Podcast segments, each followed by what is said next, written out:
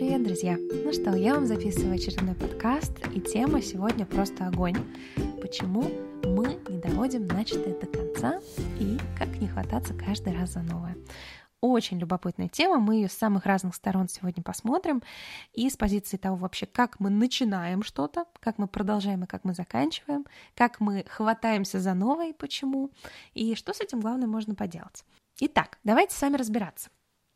А, для того, чтобы понять, почему мы бросаем, что бы то ни было, нам нужно понять вообще, для чего мы начинаем какие-то новые дела. Я вам предлагаю представить себе а, такую траекторию, просто такую горизонтальную ось, да, ось времени. И вот на этой оси у нас есть три важные точки. Первая точка — это «хочу», вторая точка — это «делаю», и третья точка — получаю результат. Вообще любой проект, любое дело, любая задачка, она имеет вот эти вот три шага. Правильно? Сначала мы чего-то себе хотим. Например, хочу построить дом большой, за городом, на свежем воздухе, чтобы гулять. Вот эта точка «хочу». Мы еще в этот момент ничего не делаем, но мы начинаем формировать в своей голове некий образ а, какого-то желанного результата в будущем. А, и это вот первая точка «хочу». Дальше у нас наступает а, даже не точка, а такой отрезок, отрезок делания. Когда мы преодолеваем какие-то препятствия, совершаем какие-то действия приятные не очень, зачастую не очень приятные, потому что нам приходится а, прикладывать усилия, а это всегда сложно. А, дальше у нас есть вот этот отрезок делания, и дальше мы приходим к некому конечному ценному результату, который мы можем оценить как успешный или неуспешный. И вот по сути все, что мы делаем, будь то поднести к рту чайную ложку или построить дом, а, неважно, что это такое, это один и тот же процесс. Хочу съесть ложку йогурта, да, вот я ее сначала захотел, потом я ее поднес к рту, потом я съел эту ложку йогурта, мне было вкусно, получил результат. Поэтому вообще все, что с нами происходит, любая, а, любое действие, осознанно, неосознанно, оно проходит через вот этот вот алгоритм.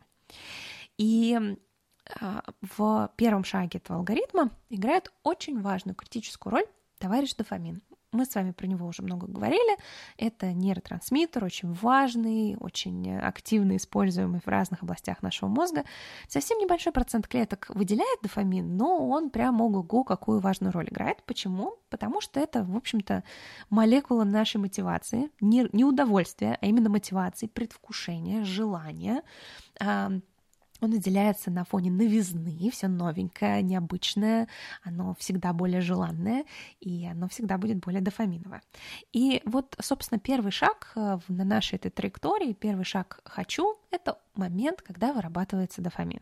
И чем сильнее мы это хотим, чем больше мы это предвкушаем, чем больше мы себе нафантазировали того, как будет классно и замечательно, когда мы это получим, тем больше мы себе накачаем дофамина.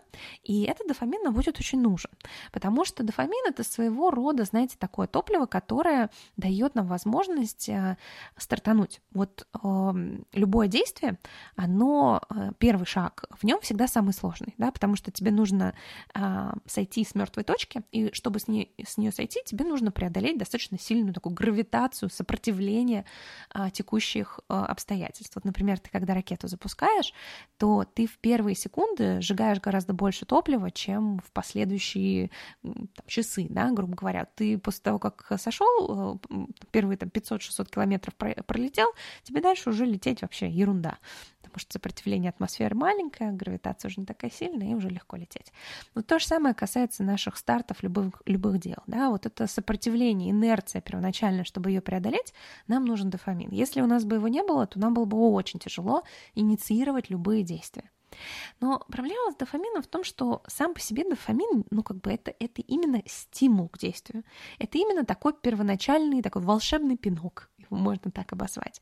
И этот волшебный пинок, он, конечно, тебе первоначальное ускорение придает, но далеко не обязательно он тебя доведет до линии финиша. И у дофамина есть очень интересное свойство. А, для того, чтобы мы получили следующую порцию дофамина, нам необходимо получить некий результат. То есть нам нужно долететь до какой-то желаемой линии финиша, в котором мы посмотрели, сказали, так, слушайте, результат а, соответствовал моим ожиданиям, а еще лучше, он превысил мои ожидания. Тогда мы получим новый boost дофамина. Теперь давайте все-таки вернемся к теме нашего подкаста и к чему я вообще все это рассказываю. Когда мы не заканчиваем дела, когда мы бросаем начатое на полпути, происходит примерно следующее. Мы себе что-то захотели. Не знаю, сменить карьеру, написать какую-нибудь дипломную работу, а, не знаю, пройти какую-нибудь обучающую программу. Мы что-то себе там захотели, мы себе даже придумали, как это будет здорово, когда вот это вот все, оно у нас получится, все это сбудется. И мы как бы влюбились в эту идею, класс, получили первоначальный дофаминовый волшебный пинок. Круто. И на этом пинке мы пролетели 10 метров. А для того, чтобы этот проект реализовать, нам нужно пролететь не 10 метров, а 2 километра. И вот, э, вот после этих 10 метров нам теперь нужно ковылять до линии финиша, а вот этот первоначальный импульс уже закончился. И теперь происходит очень интересная вещь.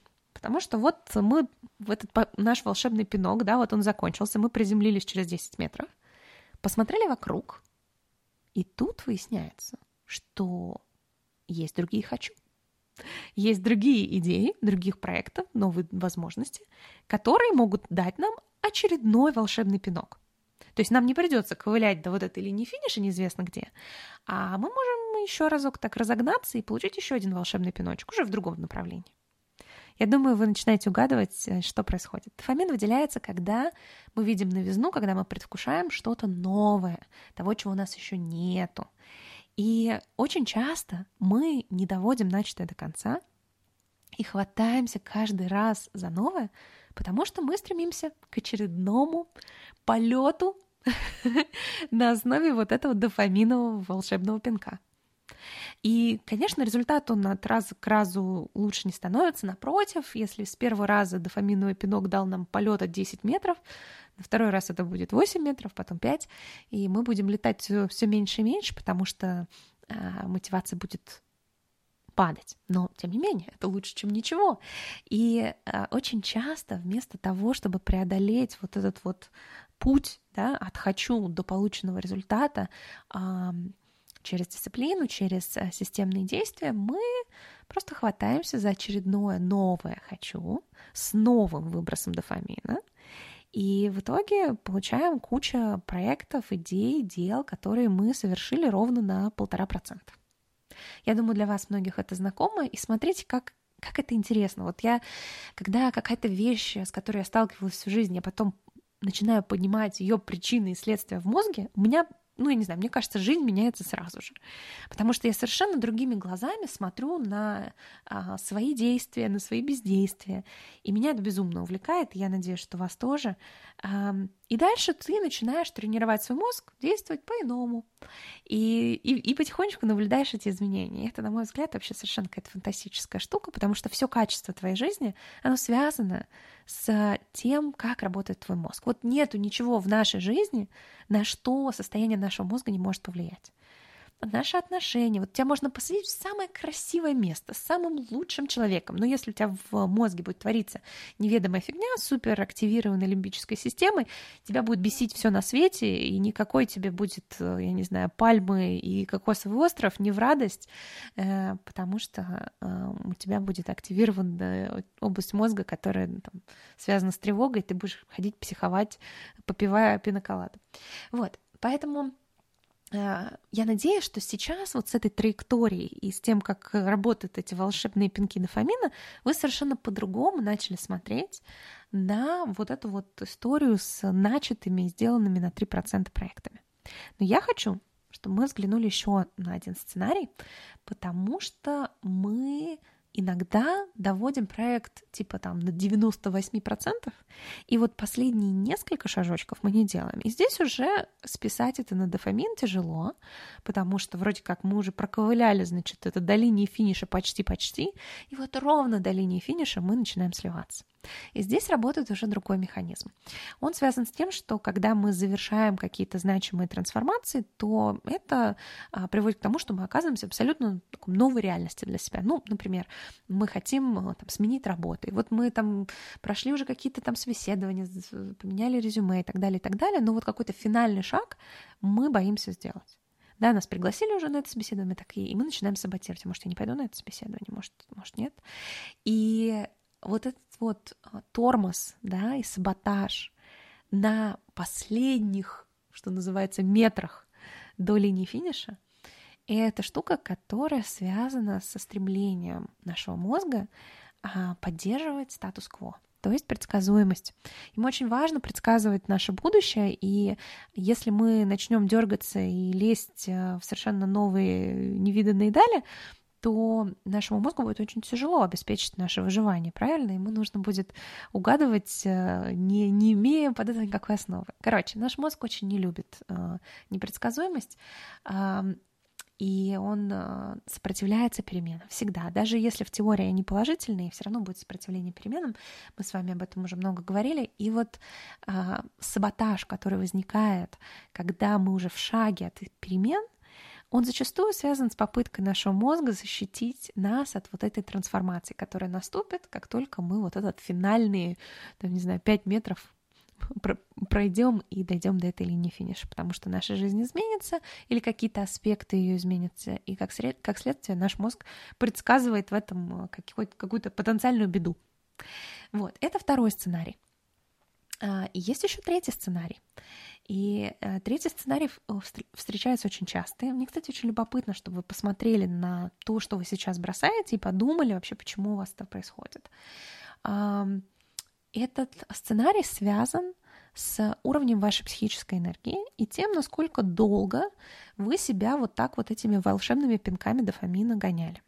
Потому что вот эта история, которую мы с вами, да, первый вот этот сценарий, когда ты себя пнул, пролетел 10 метров, пнул еще раз, пролетел 8 метров, она рано или поздно заканчивается.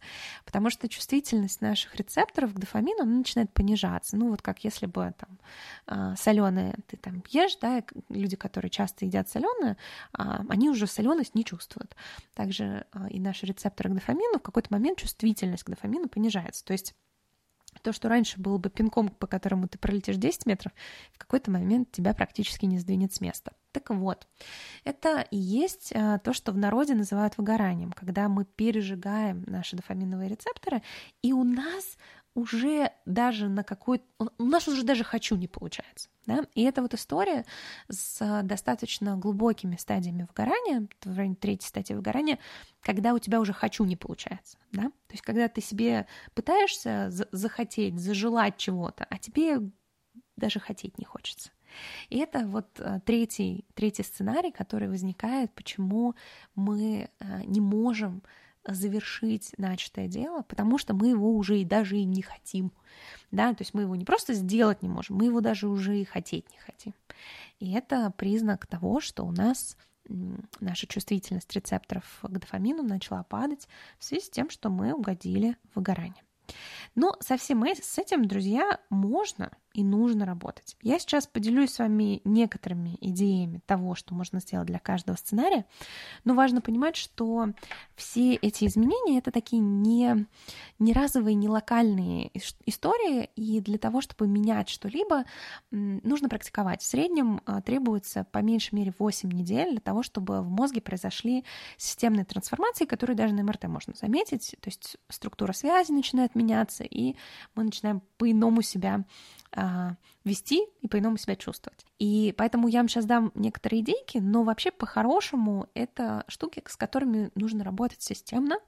А, и такие точечные а, штуки, они работают, но, как вы понимаете, у них результат а, и эффект, он ограничен. А, значит, что можно сделать с вот этими вот а, а, пинками «хочу»? А мы с вами говорили, что есть три точки, да, есть точка «хочу», есть точка «делаю», есть точка «получаю результат».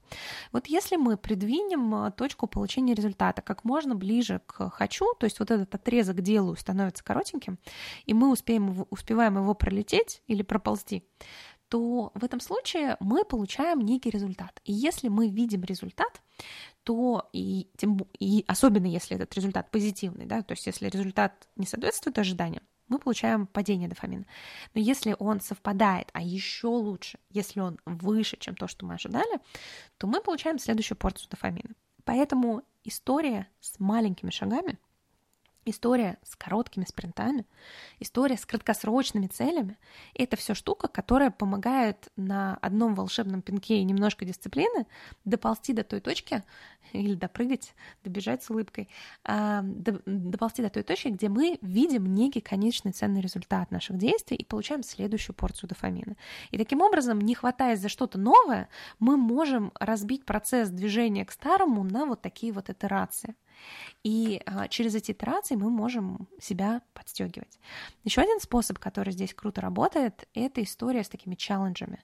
Да, когда ты себя челленджишь, типа а, ты, устраиваешь из а, а, процесса движения к какой-либо цели, ты устраиваешь некое соревнование. И этот соревновательный дух, будь то соревнование с собой или с другими, он тебя подталкивает дойти до этой цели с большей вероятностью. Ну, как если ты там вышел с другом на пробежку. Так бы ты остановился через пять минут, так друг бежит, ты дальше тоже бежишь. Вроде как тебя на дольше хватает.